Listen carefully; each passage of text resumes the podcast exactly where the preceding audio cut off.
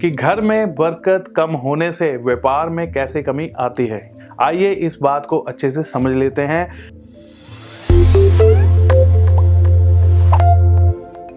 कि घर की जो बरकत होती है और आपके व्यापार स्थान पे जो मुनाफा होता है, वो एक दूसरे के साथ कैसे जुड़ा होता है? वैसे तो दोस्तों, इस चीज़ के पीछे बहुत सारे कारण होते हैं कि घर में बरकत ना होने के कई कारण हो सकते हैं। व्यापार स्थान पे जो है मुनाफा ना होने के भी बहुत सारे कारण हो सकते हैं। लेकिन इस वीडियो के माध्यम से आज हम जो है मुख्य तीन कारणों के ऊपर जो है बात करेंगे और उसके लिए जो समाधान है, वो भी जो है इस वीडियो में हम आपको बताएँगे।